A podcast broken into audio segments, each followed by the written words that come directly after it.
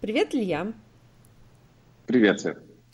Расскажи, пожалуйста, вообще о сервисе Флоктори, откуда он взялся такой, чем занимаетесь, кому к вам нужно идти, кому не нужно. Ох, это длинная история. Надеюсь, у нас хватит времени. Ну, давай попробуем. А, сервис Флоктори основался в 2012 году. А, с самого начала мы хотели выстроить платформу по персонализации и управлению жизненным циклом клиента знаешь, такой набор слов. Uh-huh. Но при этом а, тяжело для того, чтобы нам с этим нужно было работать, нам нужны были данные, нам нужно было считать, смотреть, а какие сервисы дадут а, помощь ритейлерам, тогда мы начинали только с рынка электронной коммерции, какие сервисы дадут помощь этому рынку, а, что можно предложить. И чтобы нам это считать, мы пришли тогда в одну крупную ритейловую компанию и сказали им, друзья, давайте вы нам выгрузите весь ваш CRM, давайте вы нам выгрузите все ваши данные, кто что покупал, когда покупал, а мы такие прикольные, через 6-7 месяцев придем к вам с интересным решением. Ты знаешь, у меня было огромное удивление, когда никто нам, конечно, ничего не дал. Мы сказали, а, а зачем? И кто, да, странно, и кто вы вообще такие? Поэтому мы начали развивать компанию в двух основных измерениях. Измерение номер один – это было функциональное измерение. Мы выстраивали продукты один за другим, которые сразу здесь и сейчас давали какую-то определенную ценность, но при этом выделили те данные, которые нам нужны для того, чтобы в будущем работать, планировать и строить следующие модули. А поэтому начинали мы с реферального маркетинга. Не потому, что это самая интересная тематика. Реферальный маркетинг, кстати, это Например, после покупки в каком-то интернет-магазине у тебя появляется окошко, которое тебе говорит, Света, привет, спасибо большое за покупку, мы тут прыгаем от счастья. Расскажи своим друзьям о том, как у нас классно, подарив им 5% скидки. Если они что-то купят, ты получишь 250 бонусных баллов на свой счет. То есть такое сарафанное радио. Это было в 2012 году, да? Да, это было в 2012. Почему мы с этого начинали? Не столько потому, что это самая интересная часть того, что мы могли бы сделать, а столько, сколько это здесь и сейчас давало какую-то ценность клиентам, но при этом давало нам возможность видеть все эти данные. Потому что здесь уже, когда клиент спрашивал, ребята, а зачем я вам отдаю 100% всех моих имейлов? Мы могли спокойно и честно ответить. Ну смотри, Светлана рассказала друзьям, Петя по ее рекомендации купил. Как ты будешь Светлане высылать ее вознаграждение? А, ну все понятно, хорошо. А зачем я вам отдаю 100% всех сумм заказов? Ну смотри, тебе интересно таргетировать, исходя из суммы заказа, какую мотивацию ты будешь давать человеку, что ты от него хочешь? Да, конечно. Ну, тогда понятно, почему я им даю. И так далее. И вот так мы развивались. То есть, с одной стороны, мы выстраивали инструменты.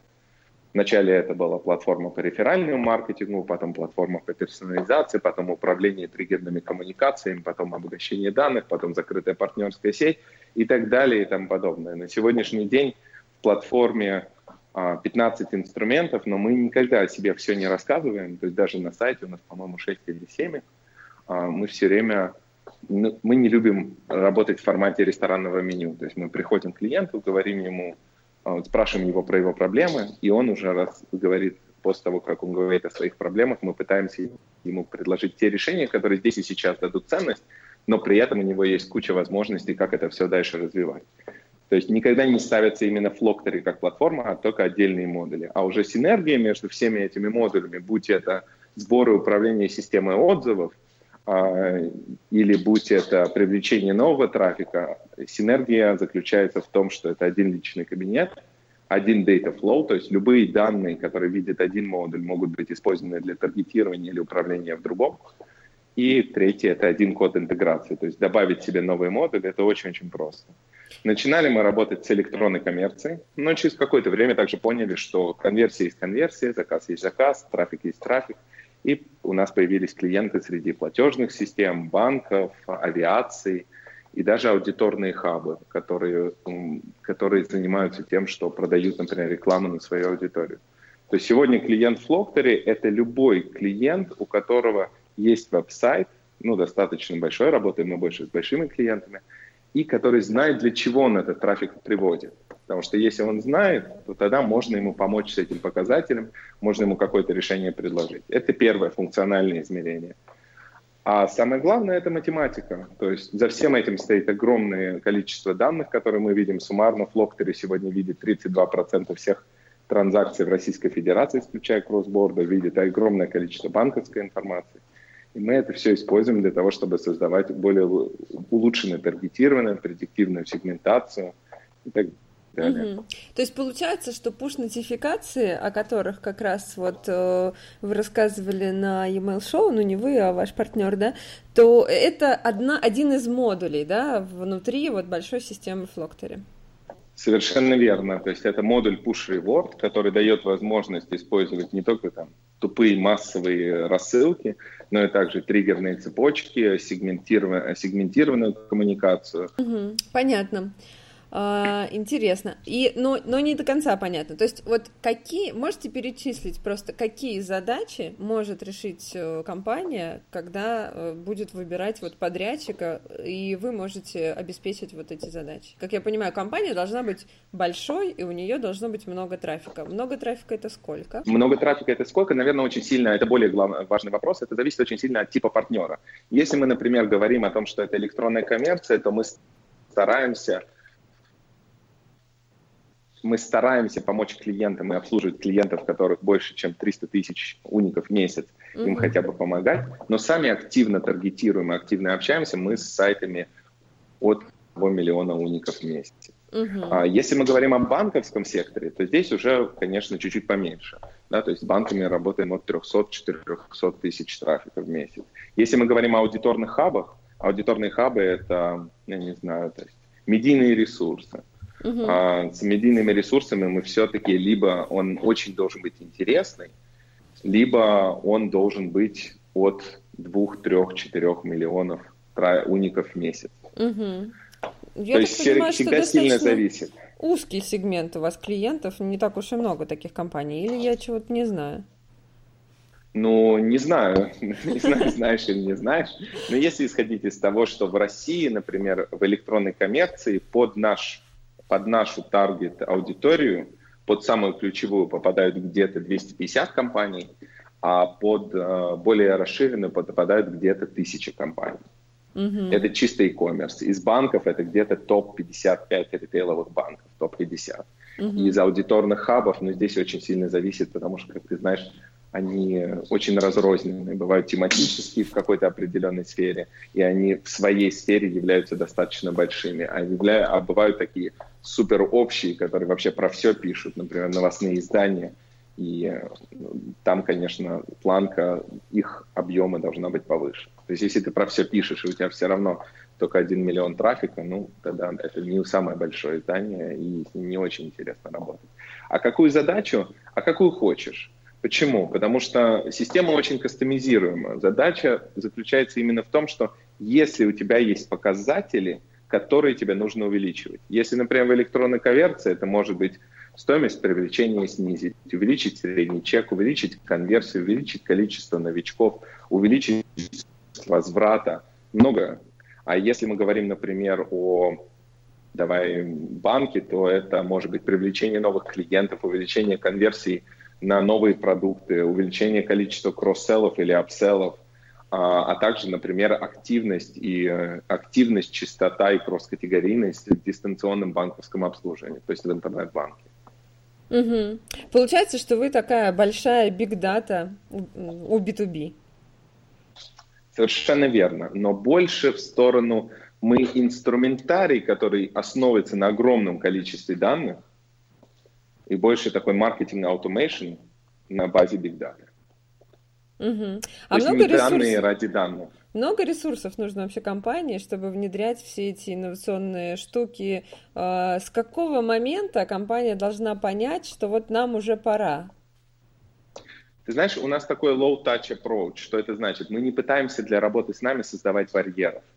А, работать с нами можно, поставив просто код на сайт, и работает через личный кабинет и тратя на это один час в неделю, два часа в неделю. Но, конечно, это со временем изменяется, потому что когда партнеры видят результаты, когда партнеры видят потенциал, то они постоянно увеличивают взаимодействие, хотят больше и больше всего делать. И в какой-то момент в компаниях, с которыми мы работаем по 2-3 года, есть э, люди, человек или даже несколько человек, которые уже отвечают чисто за флоктор и только этим занимаются. В какой момент? Да в тот момент, когда люди начинают считать деньги. Потому что это inbound маркетинг. Если ты приводишь себе трафик, если ты за него платишь, если ты платишь за своих клиентов, почему не выжить максимум из этих отношений? Причем с пользой для клиента. Это да.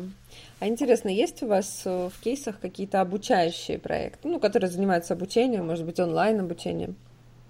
Конечно, конечно. То же самое, такие же задачи. То есть, а, например, проекты по онлайн-обучению, с одной стороны, хотят привести новых клиентов, с другой стороны, тех клиентов или потенциальных, которых они приводят на свои сайты, они хотят, чтобы они все-таки зарегистрировались, все-таки купили какой-то курс. А с того момента, как они какой-то курс покупают, им интересно, чтобы эти люди постоянно возвращались, покупали какие-то новые обучения, больше, сильнее работали вместе с этой системой, например. Ну и плюс, например, рекомендовали, приводили друзей. Вот уже четыре четких и понятных задачи, над которыми отдельные инструменты могут работать. Будь это привлечение, будь это триггерные коммуникации, а будь это, например, сбор контента и отзывов о том, что как тебе понравился курс, чтобы ты порекомендовал для того, чтобы потом это использовать как user-generated content. А вот интересно про отзывы, кстати. Э, какие есть инструменты сбора отзывов? Как это лучше делать? Э, может быть, есть какая-то последовательность касаний для того, чтобы человек оставил отзыв? Потому что, насколько я знаю, это одна из самых сложных э, проблем, потому что люди негативные отзывы оставляют с большим удовольствием, а вот чтобы он оставил позитивный отзыв, это достаточно такая нетривиальная задача. Согласен с тобой полностью, но на самом деле здесь, наверное, все зависит от того, какой отзыв я хочу получить. Мы для себя делим публичные, первая развилка вот в таком дереве принятия решений, мы для себя делим на публичную и непубличную информацию. Что это значит? Если, например, ты после того, как у тебя кто-то зарегистрировался, ну, допустим, в каком-то обучающем проекте, спрашиваешь его основные там, четыре вопроса, как тебе удобство нашего сайта, как тебе наш ассортимент обучения и цены на них, как тебе там а, обработка нашего код-центра, как тебе там документооборот, который может быть с этим связан, то это отзывы там от 1 до 5, которые ты, конечно, потом не будешь использовать э, на сайте или в каких-то других mm-hmm. ресурсах, сказав, что Светлана ответила, что наше обучение это пятерка. Mm-hmm. Ну, это не очень релевантно и не очень интересно. Поэтому это мы называем непубличной информацией, которую компания использует для своей внутренней аналитики для улучшения системы и так далее. А есть, например, товарные рекомендации или товарные отзывы. Когда человек получил какой-то товар, и я хочу собрать отзыв на этот товар, чтобы использовать это контент на своем сайте, как контент на своем сайте. То есть в базовой логике нужно всегда понимать, первое, что я хочу получить от пользователя и в какой момент для него самое релевантное дать мне этот ответ. Второе, как я могу пользователю объяснить выгоду того, что он дал мне этот ответ.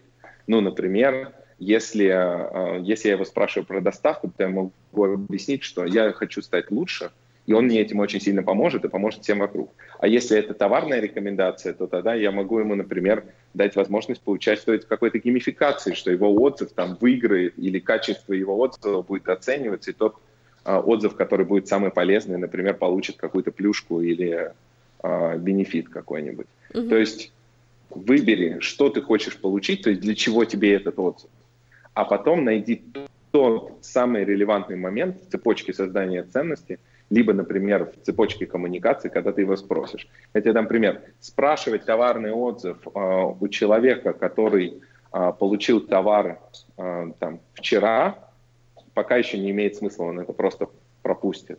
Угу. А спрашивать его через неделю-полторы использования показывает твою заинтересованность спрашивать, э, спрашивать про уровень сервиса в магазине а, через месяц уже совсем нерелевантно. Это надо делать достаточно быстро. Здесь очень много разных нюансов в зависимости уже от цели.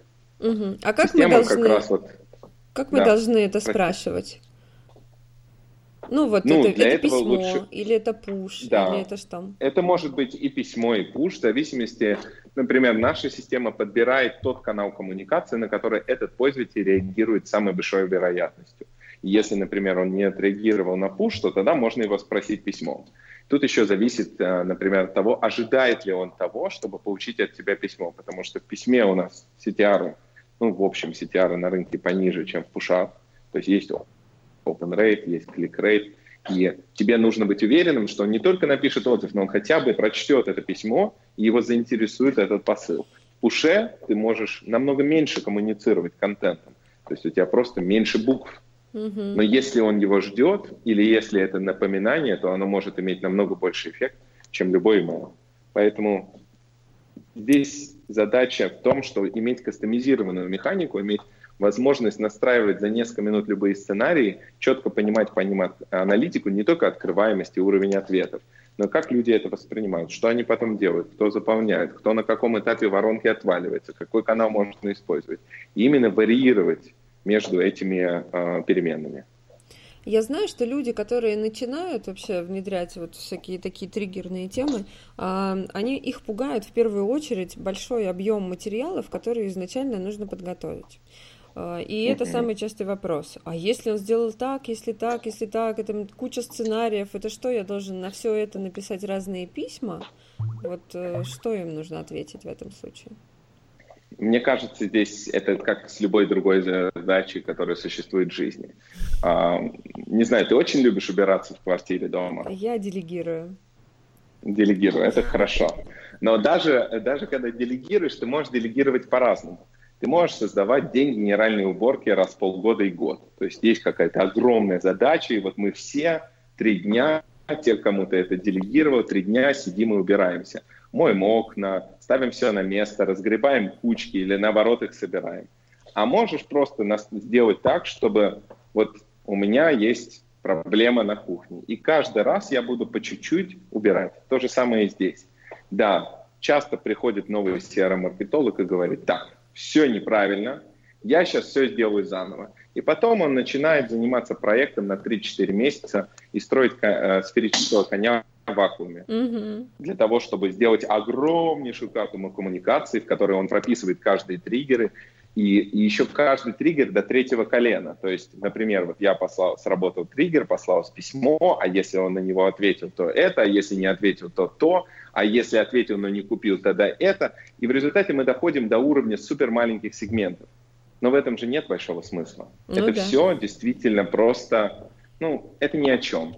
В результате можно проделать огромное количество работы. А можно это делать последовательно. Можно сказать, окей, вот моя воронка, вот у меня здесь есть 3-4 основные проблемы. Первое, я буду заниматься вот этой проблемой на верхнем уровне. Первое, пойму, между вторым и третьим заказом, какой типы триггерной коммуникации я могу использовать. При переходе пользователя из одного RFM сегмента, Recency, Frequency, Monetary Value, из одного сегмента в другой, что я буду использовать? Но только одно колено. Дало результат, либо двигаюсь вширь, то есть делаю следующий сегмент, следующую часть воронки, и над ней работаю, улучшаю результаты, либо двигаюсь вглубь. И именно вот здесь делаю второе, третье, четвертое колено. То есть последовательное решение, базируясь на четкой, понятной аналитике о результатах предыдущих внедренных, дают намного больше результата и намного проще в управлении, чем сесть, сделать консалтинговый аналитический проект на 4 месяца и потом потом еще и попробовать эту всю махину внедрять, только поняв, что ты проделал огромную, только там несколько месяцев спустя поняв, что ты проделал огромную работу зря. Ну, это когда... Поэтому ответ для этих людей – последовательность. Угу. Это как со спортом. Э, когда я спросила у своего тренера, а долго ли мне вообще еще сидеть на этой диете, он мне сказал, ну как долго? Теперь ты будешь питаться так всегда. А, и когда, я это осо... и когда я это осознала, что это будет всегда, то, в принципе, стало намного легче сразу же. Ты просто да. привыкаешь к новому образу жизни и потихонечку внедряешь его, и как-то... И тебе становится даже интересно. Так же, наверное, Совершенно верно. Угу. Здесь просто важен процесс, а не результат, потому что именно процесс приводит к результату. Ты не пытаешься там а, быть здоровый в какой-то момент, а потом перестать, а ты пытаешься шаг за шагом просто жить этой жизнью one step at a time. Все время один маленький шаг, и четко понимая, какой результат он тебе дал, у тебя есть мотивация делать следующий. Угу. Не надо слона, слон, не надо сразу слона кушать, надо его и кушать по частям. Какие вот э, ну, фишки нужно внедрить в первую очередь, то, что будет влиять на прибыль, например? То есть что у нас будет влиять либо там на увеличение количества заказов, увеличение там повторных заказов, э, чтобы больше было денег у компании? Ну, ты знаешь, такой общий вопрос, очень тяжело на него ответить, потому что зависит, наверное, от цифр, от ситуации, uh-huh. где у меня проблемы, воронки и так далее. Но базовая логика заключается в следующем. Первое, ты приводишь трафик, ты тратишь деньги на маркетинг. Тебе первое нужно внедрить персонализацию, управление поведением на сайте для того, чтобы, с одной стороны, максимум выжимать из тех людей, которых ты уже привел, помочь им выбрать правильный товар, помочь им понять твой магазин, твой ресурс, помочь им создать для них мотивацию последующего возврата. А второе, например, а, обогатить себе базу контактов, то есть собирать свой CRM и с ними правильно работать, для того, чтобы постоянно не сидеть на, на игле платного трафика, а чтобы постепенно, шаг за шагом увеличивать твою органику, увеличивать твои возможности работы со своей собственной аудиторией. Это такие два самых первых шага. Увеличение результата от текущего трафика и создание своей, собствен, своей собственной базы.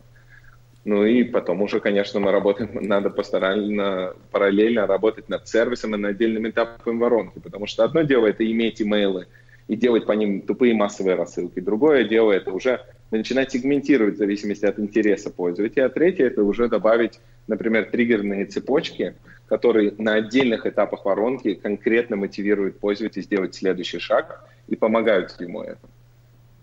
Но начинать, например, с узкого сценария не знаю, price drop, снижение цен, да, допустим, человек показал достаточно высокий интерес к какой-то определенной категории или продукту, э, делал, э, сверял цены на сайте, но при этом не купил, и с самого первого дня попытаться внедрить, ну вот как первую вещь, этот сценарий для того, чтобы э, он получил автоматическую коммуникацию, если цена изменится в рамках цикла принятия решения о продукте, он, конечно, разный, да, телефон ты а, выбираешь достаточно долго, холодильник тоже, а, не знаю, а, билеты в кино достаточно быстро.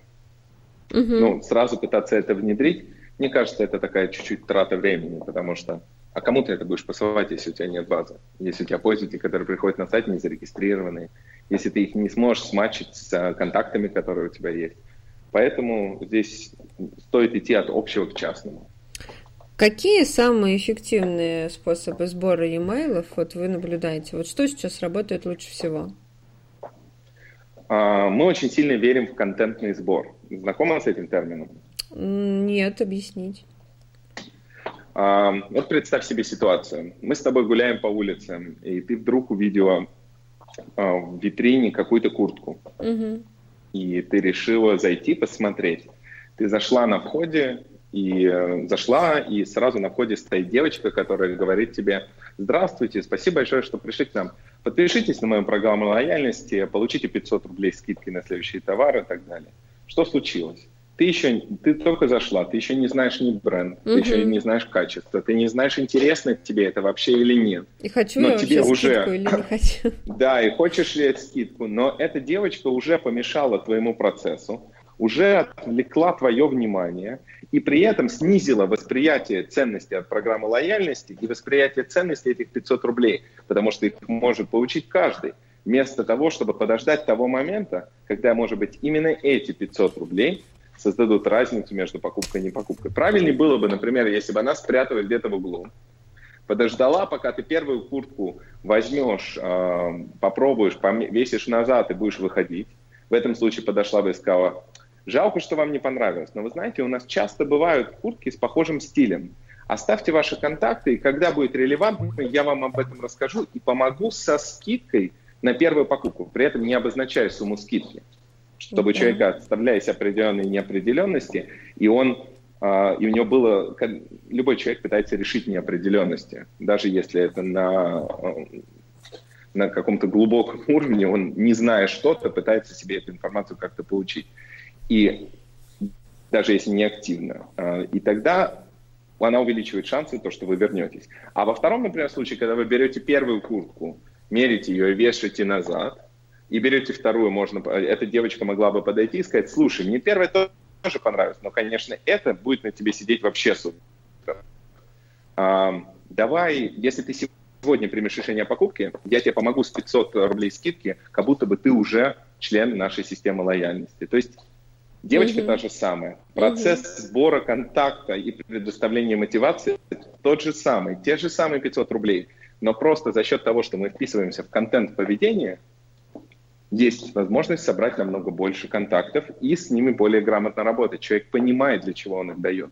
То же самое работает в онлайне. многие, даже наши клиенты до сих пор любят э, при заходе на сайт показывать огромные попапы, э, которые тоже дают определенный эффект. Особенно CRM-щики это любят, э, которые говорят, там, подпишись, получи 500 рублей.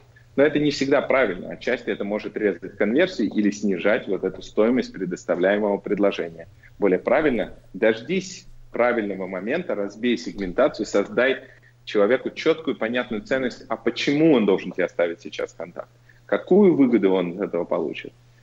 И тогда уровень конверсии, заполнения этих полей будет намного выше. Да, это очень круто. А какие есть способы вот без скидки? Те ну, же есть, самые. Э, ну, Те же самые, я тебе дам пример. Угу. Ну, давай, я дам несколько примеров. Но скидка здесь это просто как один из примеров. Это то, та же самая переменная, с которой можно или нужно работать. И многие компании вообще не имеют возможности снижать цены или давать скидки. Ну, Допустим, ты занимаешься, ты занимаешься электроникой. И человек пришел и смотрит на три товара бренда Nokia. При этом это три товара из разных категорий. Два телефона и один планшет. Ну, допустим. Что у тебя является общим знаменателем? Nokia? Nokia. И тогда ему можно сказать, а хочешь быть первым? Ну, к сожалению, мой копирайтинг не самый правильный, но идея простая. Хочешь быть первым, кто узнает о новостях вендора или о новостях бренда?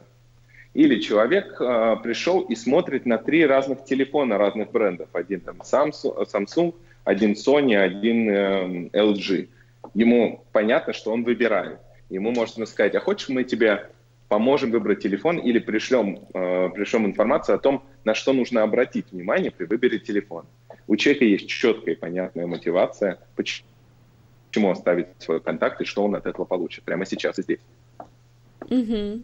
То есть получается, что, в принципе, подписка на новости практически никому не нужна. Нам нужно понять, что человеку в этот момент нужно, и предложить ему это за e-mail. Так? Ну, например, например, потому что вот это массово проходи, проходное место, в котором многие люди приземляются на главной странице, и когда высвечивается вот этот массовый сбор, оно имеет среднюю конверсию от полутора там, до 5%. Mm-hmm. В среднем это 2,5-3%. А много, много, но при этом оно также потенциально, это всегда надо, конечно, проверять, если не стоит делать громких заявлений, может резать конверсию из этих пользователей в покупке в рамках этой сессии, либо в долгосрочной покупке. А когда ты работаешь с контентным сбором, то у тебя результаты получаются в 2-3 раза выше. Угу, да, интересно. А как, например, э, есть у вас ритейлеры? Ну, конечно, есть. Это наш core бизнес. Угу. А как э, им собирать базу? Ну, например, у нас есть сеть супермаркетов, не знаю, там Спар, к примеру, да? Ты имеешь в виду офлайновых или онлайновых? Офлайн. Ритейлеры. А, офлайн ритейлы. Да. Хорошо. Вот, э, к ним приходит человек в магазин. Эм, ну, uh-huh. есть вариант, э, мы можем дать ему, там, например, скидочную карту, и за это взять у него e-mail. Есть ли еще какие-то например? варианты, как мы можем собрать e-mail людей, которые приходят к нам в магазин, чтобы купить картошку? Uh-huh. Хороший вопрос. Не, ну вариантов на самом деле куча. Есть куча проектов, которые с этим связаны. Просто они не всегда дают везде одинаковый результат. А, первое – это скидочная карта. Но скидочная карта тоже может по-разному раздаваться. Например, есть сеть интересных магазинов, которые работают, они просто показывают две цены на многие товары, причем на очень ходовые товары. И когда люди смотрят, что вот эта цена, она там на несколько рублей ниже, не то, что эти несколько рублей делают им большую разницу, но они видят, что там написано только с картой лояльности. И они еще перед тем, как делают покупку, они приходят а, на точку оформления и говорят, а можно мне получить карту лояльности? И это для них очень понятная ценность. Другой метод – это собирать тупо, когда уже человек дошел, вот он уже платит, и ты ему говоришь, у вас есть карта лояльности, а давайте вы запомните. Правильно ли это или нет, момент зависит, наверное, от суммы среднего чека, собирается ли человек туда вернуться или нет. Но сделать это до финального действия всегда намного более интересно. Были интересные проекты, связанные, например, с а, Wi-Fi. То есть внутри ритейлера, когда человек входит, везде написано бесплатный Wi-Fi, бесплатный Wi-Fi, и человек для того, чтобы зарегистрироваться, должен был оставить свои контакты. И тогда уже понятно, окей, он был в точке, А, иногда даже понятно потом, что он купил, в зависимости от того, есть ли сквозной идентификатор вместе с кассой или нет. И можно собрать с него контакты и видеть еще, кстати, его, когда он придет в следующий раз, потому что в Wi-Fi сети уже идет автоматическое подключение. А имеем а, ли мы бывает... право отправлять ему письма, если он э, на рассылку не подписывался, а законнектился в Wi-Fi? Ну, наверное, если мы в условиях Wi-Fi ему и про это пишем, очень, когда ты коннектишься к Wi-Fi, у тебя почти все нормальные провайдеры а, просят тебя поставить галочку на условия. Mm-hmm. И среди этих условий может быть, что такой-то ресурс имеет право а, имеет право с тобой э, таргет, э, таргетированно общаться, транзакционной mm-hmm. коммуникацией, административной, либо рекламными информационными информ... Э, материалами. То есть здесь все вопрос юридической проработки. Но если быть открытым с пользователем, то, конечно, и всегда говорить правду юридически это правильно оформлять, то такая возможность, конечно, есть. Угу. А вот все говорят... Часто делается, да, часто делаются геймификации разные, да, например, ты создаешь точку и говоришь, окей, а давайте мы с вами сыграем. Вот каждый человек, который у меня купил, если он регистрирует свой чек, можно выиграть что-то и так далее и тому подобное. Это тоже хороший метод собирать дополнительные контакты о своей аудитории. Угу. Вот говорят, что e-mail э, сейчас читают только ну, люди, да, которые, ну там, скажем так, от студентов и выше. А если наша аудитория, например, это школьники, э, какие способы коммуникации с ними лучше выбирать? Это социальные сети, либо мы можем все-таки использовать что-то еще? Ты знаешь, на этот вопрос мне тяжелее ответить. Это больше такой философский вопрос для нас, потому что мы работаем с людьми, которые во все, в основном что-то продают. А если они что-то продают, то тогда априори это какой-то договор оферта, и на него э, ну, должен быть дееспособный человек и так далее. Ага. Поэтому ну... мало кто ориентируется именно вот на школьников. А если мы возьмем, например, разницу между студентами и взрослыми людьми? Есть то. ли какая-то? Студенты же тоже покупают? И покупают Конечно, достаточно покупают. много. А как вот, есть ли у вас много же данных, есть ли какое-то действительно значительное разделение в том, как э, люди молодого возраста сейчас больше потребляют информацию, что на них лучше э, влияет, и что лучше влияет на людей более старшего возраста, например, там после 40? Или одинаково все? Ты знаешь, вопрос хороший. Я думаю, что на него вот так прямо ответить, исходя из среза, из среза возраста, очень тяжело, потому что это зависит от того, опять же, от того, ждал ли этот человек коммуникацию, понимает он ценность для себя этой коммуникации, пользуется ли он этим каналом, понятна ли ценность этой коммуникации в этом канале и так далее. Но, конечно, более молодые люди имеют просто большее количество каналов, через которые они коммуницируют, и, у них, и они в основном ориентированы на транзакционные модели. То есть где у тебя количество текста или информации более короткое, более сжатое, где у тебя за тебя был сделан больше до этого выбор. А, более, ну, скажем, пожилое население или более возрастное э, население, они более ориентированы на то, чтобы в старой манере выбирать сами. И здесь иногда, например, вот то же самое с товарными рекомендациями. Сколько товаров рекомендовать человеку? Большой вопрос. По идее, можно с высокой долей вероятности сказать, какой из там, топ-3 товара в интернет-магазине ему, ему будет, подойдет больше всего, и который он купит. Но иногда чисто коммуникационно стоит показать ему, да, эти топ-3 товара, но еще 10 других. А иногда стоит его сфокусировать и показать только эти три. Поэтому я бы сказал следующим образом – Все зависит от того, на какой стадии этапа воронки он находится, этот человек, неважно от его, какой у него возраст. Второй, какой у него предпочтительный канал, какие у него есть. И очень часто сейчас используются мультиканальные цепочки. То есть первое, допустим, идет разогрев пушами, да, что я понимаю, что этот человек не близок к покупке, но я ему рассказываю о том, какие мы классные, какие у нас а есть как, новинки. А как мы можем пушами его э, разогревать? И там же пуш это как смс. Ну, я имею в виду по количеству текста, нет? Нет, нет, нет. Ну, то есть смс тоже можно делать а, несколько. Пуш а, на сегодняшний день есть две технологии уже. Это push и rich push. Rich push имеет намного больший объем, который можно использовать и в картинке, и в тексте, и даже уже имеет возможность делать кнопки. То есть, допустим, а, ты можешь прислать ему от банка push, который не просто ведет на какой-то странице или лендинг этого банка, а уже сказать, ты там интересовался нами, а что ты хочешь, сэкономить или заработать? Если он говорит сэкономить, то тогда э, мы ему там, ведем его в сторону депозитов и понимаем, что у него есть интерес к депозитам, и начинаем ему постоянно делать какие-то апдейты о наших новых финансовых продуктах, депозитах, изменения ставок и так далее. А если он пишет э, там, заработать, там что-то другое. Угу.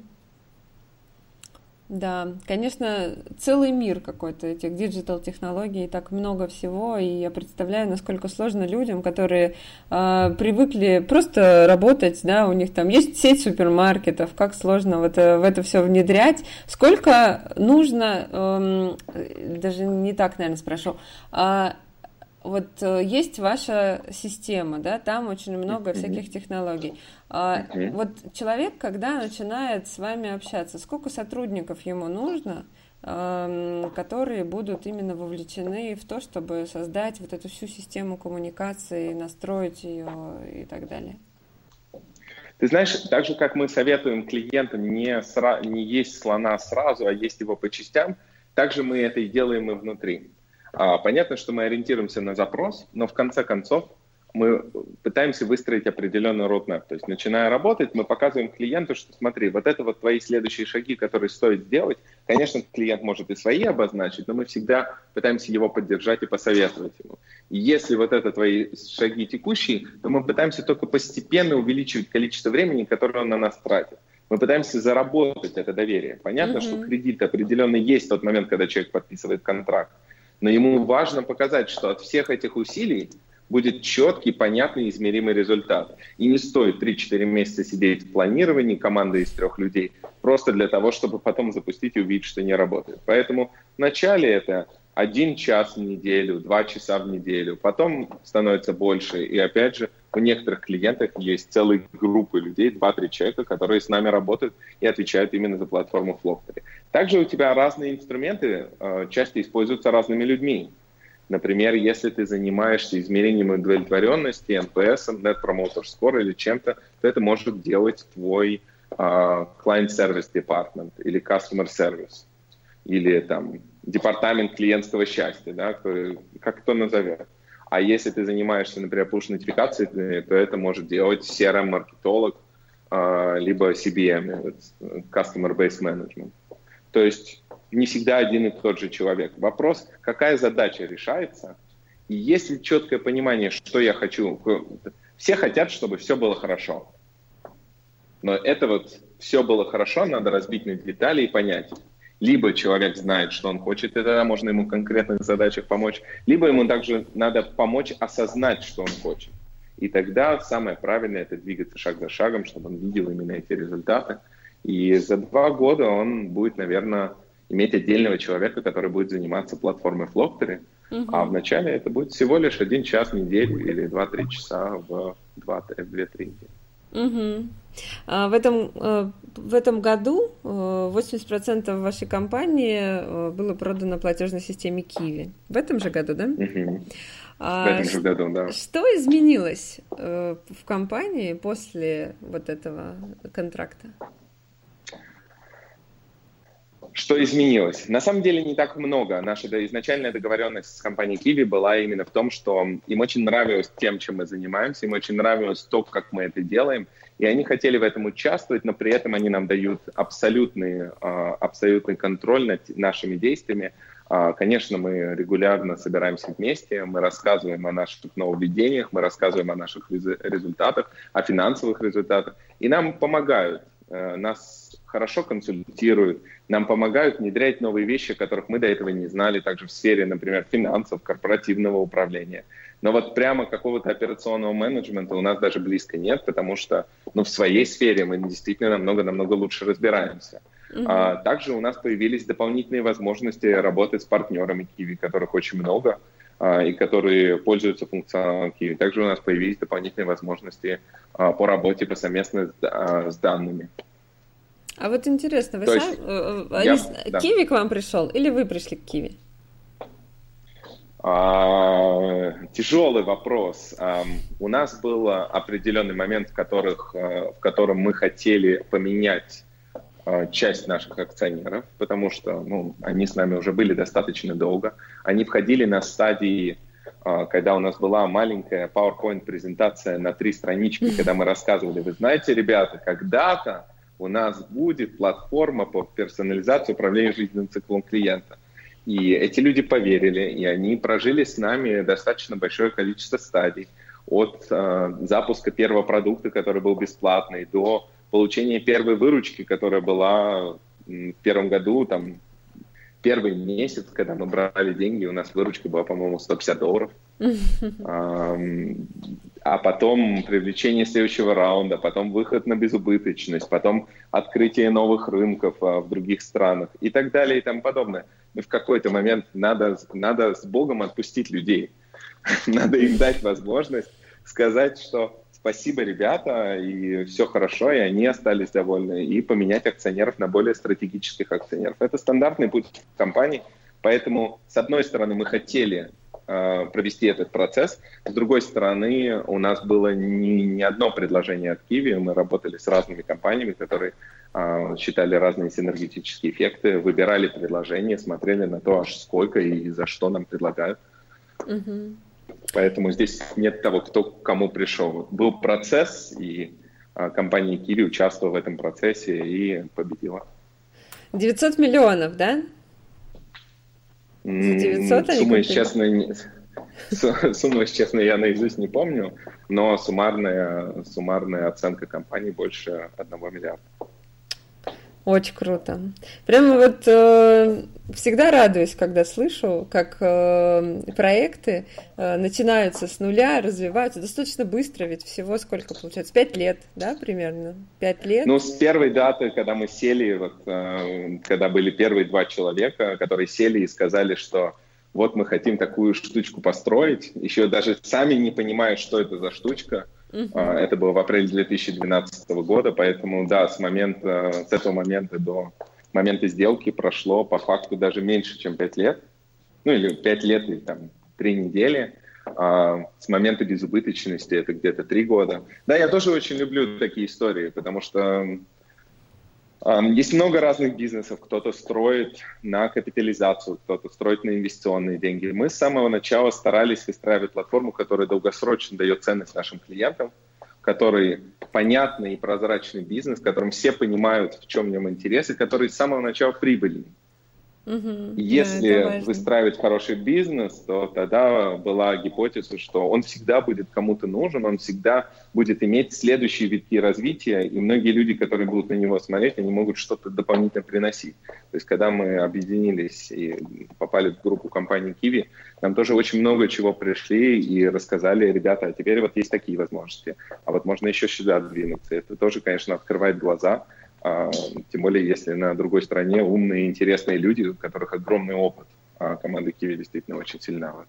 А сейчас вы потихонечку делаете экспансию в другие города, да? Вот у вас офис в Мадриде есть. Где-то еще да, планируете в, в ближайшее время у Нас есть, у нас еще есть несколько офисов, у нас есть white label решение, когда мы не говорим, что это флоктори, а, а работаем сами или через партнера. А, у нас есть офис Турции, там после революции или попытки революции дела а, чуть-чуть хуже, до этого было вообще супер. Но да, мы над этим работаем, сильно это не афишируем, но mm-hmm. мы над этим активно работаем. У нас есть хороший директор по международной экспансии, который как раз этим занимается. А есть ли какие-то вот сильные различия, ну, например, если с Испанией смотреть, э, то, как бизнес развивается в России и в Испании, или, может быть, как люди в интернете себя ведут в России и в Испании, или все одинаково? Ты знаешь, вопрос хороший. Конечно, в деталях различия всегда есть, и все зависит очень сильно от э, того, кто именно твой клиент. Но вот базовая вещь, которая, например, нас очень сильно удивила. У нас всегда было убеждение, что, наверное, в Европе будет супер тяжело. Mm-hmm. Наверное, там очень конкурентный рынок. Наверное, мы со своим решением там будем иметь огромные проблемы, нам будет очень-очень тяжело привлекать новых клиентов, и никто не захочет с нами работать, и, наверное, у нас и технологии слабее. А когда мы выходили на новый рынок, и каждый раз мы этому обучались заново, мы удивлялись, что уровень этого рынка, уровень, например, аналитиков, маркетологов, точно не выше, чем в России, а иногда даже ниже. Может, это именно связано с тем, что там рынки более развитые, и люди намного более спокойные. Здесь есть ощущение такого спринта, не марафона, а спринта. Люди пытаются догнать знания, они пытаются mm-hmm. их поглощать как можно быстрее, они пытаются наверстывать упущенное. Если, если они видят какой-то best practice, он очень быстро распространяется, а там намного-намного медленнее инерция. То есть шаг за шагом, постепенно. Мы были тут год назад, мы были тут 10 лет назад, и через 10 лет мы тоже будем. Куда спешить?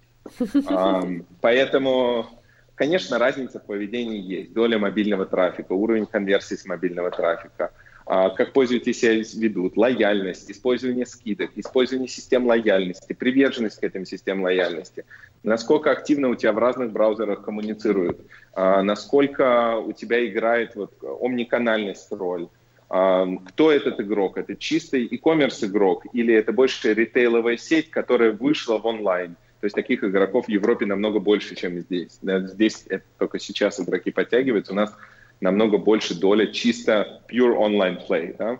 uh-huh. игроков, которые работают чисто в онлайне. Но в основном все равно это в рамках э, какой-то ну, здравого смысла, а не каких-то кардинальных изменений. При этом должен сказать, что, например, у нас пока там не так много клиентов в Азии, и мы Азию не сильно развивали, где, например, уровень и доля мобильного трафика, и потребление именно не только контента, а, как у нас, но еще и количество покупок с мобильного трафика, она в разы выше. И там, наверное, сильные отличия есть.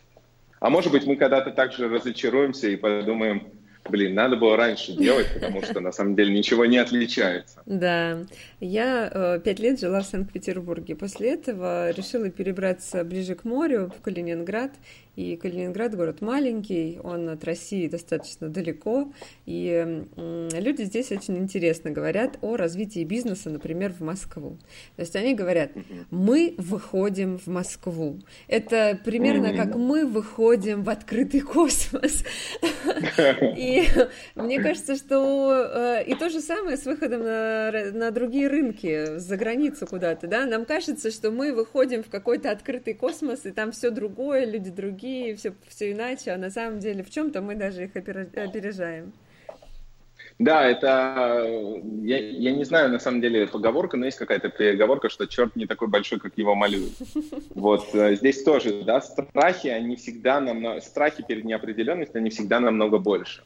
У нас есть тоже некоторые партнеры, например, которые начинали с нами параллельно или чуть-чуть позже, которые, например, там система очень прикольная, классная система по РТБ Get Intent, которая начинала свой офис в России, а потом переехала в Штаты, чтобы сделать, ну не переехала в Штаты, а начала несколько проектов в Штатах, э, чтобы сделать там, помочь некоторым клиентам, с которыми они, по-моему, познакомились на конференции. И сегодня их доля от зарубежного рынка и от рынка в Штатах намного-намного больше, чем то, что они делают в России. Хотя в России они тоже очень большие молодцы.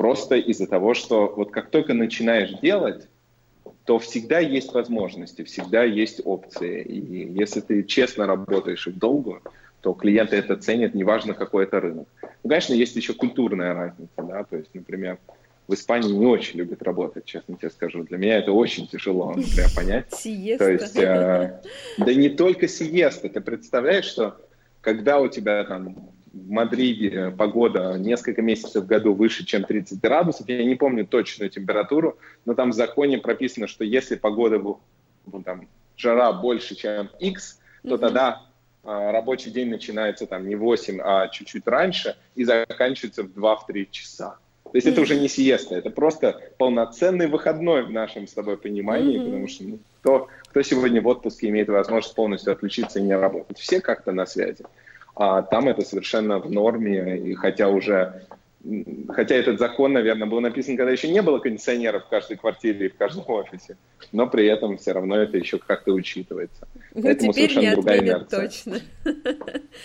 Ну, не знаю, не знаю. Э, я очень надеюсь, что все-таки это постепенно меняется, потому что ритм, чем больше у нас идет глобализация, чем больше это общие технологии, чем больше все конкурируют, то есть уже ты на уровне Испании не конкурируешь, например, эм, испанский e-commerce конкурирует параллельно и с немецким, и с итальянским, и с французским, а, потому что доставка в течение нескольких дней в любую страну, а, налогов и пошлин дополнительных нету, поэтому мне кажется, что здесь конкурентная среда приводит к тому, что у всех правила становятся примерно одними и теми же, компетенции становятся одними и теми же, а не привязаны к какому-то определенной локации. Угу. А сколько сейчас у вас э, работает в компании человек? Примерно. А, в Мос... Примерно. Ну, примерно это где-то 70 человек угу. а, в, в России и еще за рубежом. Но, честно должен сказать, одна из наших самых больших проблем – это найм. У нас очень много открытых позиций, но мы действительно очень выборочны в этом смысле – и у нас занимает достаточно долгое время, чтобы закрыть новые или даже старые позиции. И есть позиции, на которых на которые мы делаем по 50 интервью, по 30 интервью, еще уже после того, как агентство какое-то сделало отбор. Mm-hmm. И это для того, чтобы выдать один офер человеку, который нам понравился. То есть для нас мы очень долго не закрываем какие-то позиции, но мы, у нас подход либо делать хорошо, либо лучше не будем делать никак.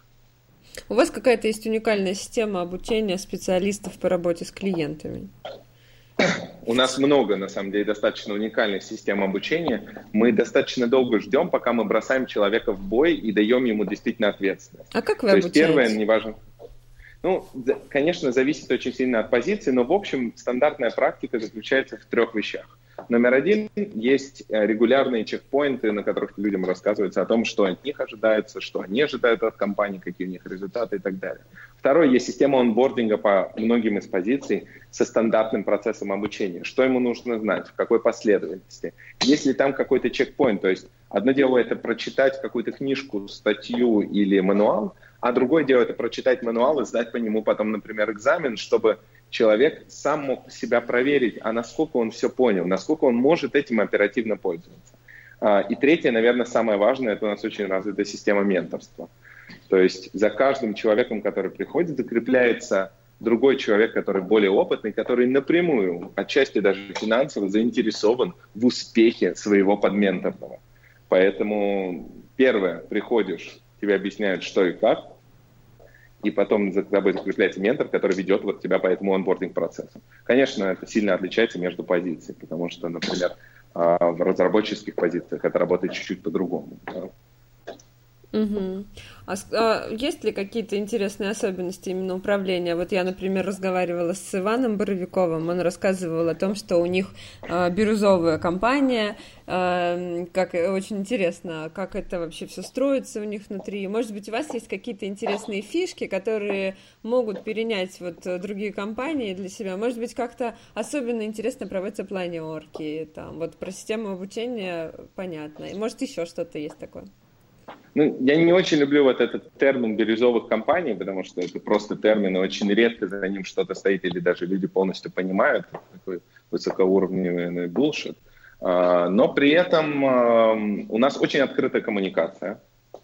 То есть нет никаких преград ни в какой коммуникации. Любой человек может с любым общаться. А, при этом у нас достаточно четкое общение, то есть э, мы стараемся работать через календарь. Тебе нужна помощь, не подойди в какой-то не тот момент, чтобы получить ощущение, что тебе не хотят не помочь. Запланируй это время. Будь это 15 минут, но поставь его в календарь, управляй этим. Мы очень любим, у нас есть такая штука, как экспертные проекты. Это достаточно новая вещь, которая сейчас показывает хорошие результаты.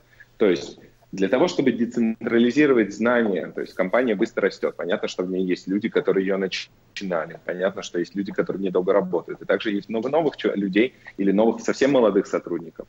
А задача диверсифицировать эти знания, то есть все время есть, например, какая-то задача, а на нее есть какой-то внутри бизнес-заказчик, который хочет, ему дается пара или две пары из экспертов из других департаментов, и они вместе эту задачу решают и потом еще ее презентуют. Что, с одной стороны, помогает а, именно целенаправленности решения задач, с другой стороны, убирает барьеры между командами, с третьей стороны, когда люди работают над одной задачей вместе, они всегда понимают, что они сидят в одной лодке, они всегда больше э, сплачиваются, они больше дружат между собой. И это убирает еще больше барьеры, то есть не только официальные. А мы много времени инвестируем во всякие тренинги. А, это могут быть, например, какие какие-то тренинги, которые связаны со с каким-то скиллсетом, например, логика, структурирование, коммуникации. Но также, например, продуктовые тренинги, best practice, аналитика, как что делать. Есть какие-нибудь любимые внешние... тренера? А, есть, есть. Какие? А, мы безумно любим а, Ольгу Сагирову. Это бывший партнер консалтинговой компании Роан Бергер, который занимается огромным сетом разных типов тренировок. От управления стрессом и управления командой заканчивая персональными, персональным коучингом для топ-менеджмента, но и, например, такими вещами, как структограммы, интересным очень подходом к, се, к сегментации типологии людей и выстраиванию понятной коммуникации в зависимости от того, к какому типу ты относишься. Мы очень много времени инвестируем, например, во все, в корпоративы. Для нас это очень важная часть. При этом а, не в формате там, встретиться и вместе выпить, а именно в формате найти, сделать классные мероприятия, может быть, не так часто, два раза в год, а, ну, от двух до трех, но при этом, чтобы каждый человек там нашел для себя какую-то интеллектуальную часть, чтобы каждый человек там нашел какую-то часть, которую он регулярно не делает, и что-то для него новое. Например, там зимний корпоратив у нас был а, два дня, где мы один день делали квест на Подмосковье на снегоходах, а, там, со стрельбой, mm-hmm. а второй день а, потом вечером там вместе готовили, а, играли в разные игры большой Классно. командой, а потом на следующий день сделали бизнес-игру, а, которая действительно там показала какие-то новые качества в разных людях. А, делали, мы делали всякие яхтовые регаты, но при этом на следующий день тоже всегда была контентная часть. То есть мы действительно стараемся, мы прекрасно понимаем, что несмотря на то, что мы продуктовая компания, в которой технологический продукт является главной компетенцией, что все равно все выстроено на людях. И эти люди, они строят этот бизнес, они помогают нашим клиентам, они являются лицом нашей компании, и то, как они помогут нашим клиентам, так и будет использоваться этот технологический продукт. Поэтому Интересно. Мне, будь это R&D, здесь действительно важно, чтобы все понимали, зачем, для чего, когда, кому и так далее. Угу. Да, это очень круто, когда есть компания, которая заботится о своих сотрудниках и не кидает их в омут с головой, а как-то развивает их, делает так, чтобы им интересно было и полезно, и чтобы они обучались. Мне кажется, что вы большое дело делаете, и пусть у вас это все еще лучше получается. Но у вас уже и так Спасибо хорошо получается. Но ну, я в конце Спасибо подкаста, огромное, да. в конце подкаста всегда задаю несколько вопросов, э, которые вот слушатели наши особенно любят эту э, рубрику. Какие книги э, на вас оказали наибольшее влияние? А что вы порекомендуете почитать тем, кто нас слушает? Вау. Там просто такой спектр. Ну, что-то, а, Что-то, хорошо. А корпоративные или общежитные? Любые, любые вообще. Вот любые. те книги, которые сейчас основные вот в голову приходят, скорее всего, они прямо вот э, такие самые горячие. Любые. Ну, мне очень, давайте тогда, то есть из последних, там, последнего какого-то времени, Например, очень нравится книга Даниэль Канемана «Thinking Fast and Slow». По-моему, на русском она называется «Думаю медленно, решай быстро». Человек, за, ну не за эту книгу, а за работой, которая лежит и стоит за этой книгой, получил Нобелевскую премию. Это феноменальная книга, которая очень сильно открывает глаза о том, как люди мыслят, как люди думают, и дает себе тоже возможность себя иногда контролировать, а принимаешь ли ты правильное решение или нет, и на базе чего оно было основано. Очень нравится книга «Теория игр», которая, с одной стороны, очень техническая и с достаточно высоким уровнем математики, с другой стороны, безумно интересная и описывает теорию игр а, не только в аналитике, в, но также в человеческом принятии решений. А, недавно прочел такую странноватую чуть-чуть книгу, но с другой стороны в ней тоже есть очень интересная мысль, называется «Босс» а, Рой Мельмана, которая а, которая в такой повествовательной форме романа рассказывает о том, как правильно растить компанию, именно когда она очень быстро меняется, когда есть много изменений, как, как, как удержать корпоративную культуру, как ее развивать, как это делать не сверху вниз, а именно вместе с культурой, чтобы развивалась компания а, и на базе этой культуры. Ну, я думаю, вот этих трех начале хватит. Спасибо. Если потом на другие рекомендации, звоните. Хорошо. Прочитайте сначала эти три, да? Да, прочитайте сначала эти. А есть ли какие-то обучающие программы, может быть, э, онлайн или офлайн, которые вы или ваши сотрудники проходят, и вы считаете их эффективными и можете их порекомендовать? Ну, у нас нету вот каких-то... Конечно, мы используем для там, молодых сотрудников разные типы обучения э, от Code Academy для самых молодых инженеров, которые там только, например, делают какую-то практику, до э, каких-то курсов по Google Analytics, например, когда приходят тоже совсем-совсем молодые ребята, которые только начинают учиться. А, но в основном это достаточно стандартные вещи. Мы больше делаем внутренние мероприятия, приглашаем именно отдельных тренеров, которые помогают в решении тех или иных конкретных задач. А, поэтому здесь могу ну вот только... э, Ольга Сагирова э, я записала. Есть ли еще какие-то? А, вы знаете, мне, мы недавно играли в одну игру, которая нам безумно понравилась. Мне кажется, она дает достаточно хороший эффект в командном образовании, чтобы любая позиция в компании поняла, что такое управление компанией, что оно не может быть ни сверху вниз, ни снизу вверх, и что на каждом этапе есть разные цели и ценности, и что здесь нужно для того, чтобы что-то критиковать или наоборот что-то двигать вперед или предлагать, нужно действительно иметь общую картинку. Эта игра э, называется, э, по-моему, «Князья и капуста», и подрядчик там «Манго Телеком». Это суперская игра, я очень сильно могу ее рекомендовать. Интересное название. Да, классная штука. Действительно классная. Это четыре с половиной заряженных часа.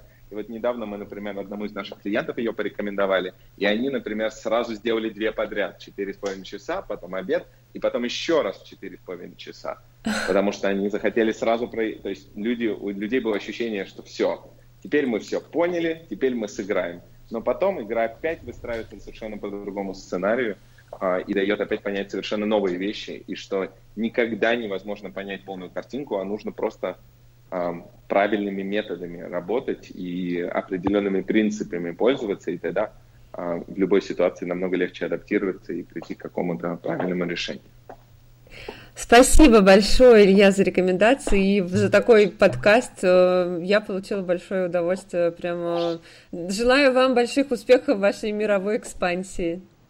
Спасибо огромное, Светлана. Было очень приятно пообщаться. Счастливо. Счастливо.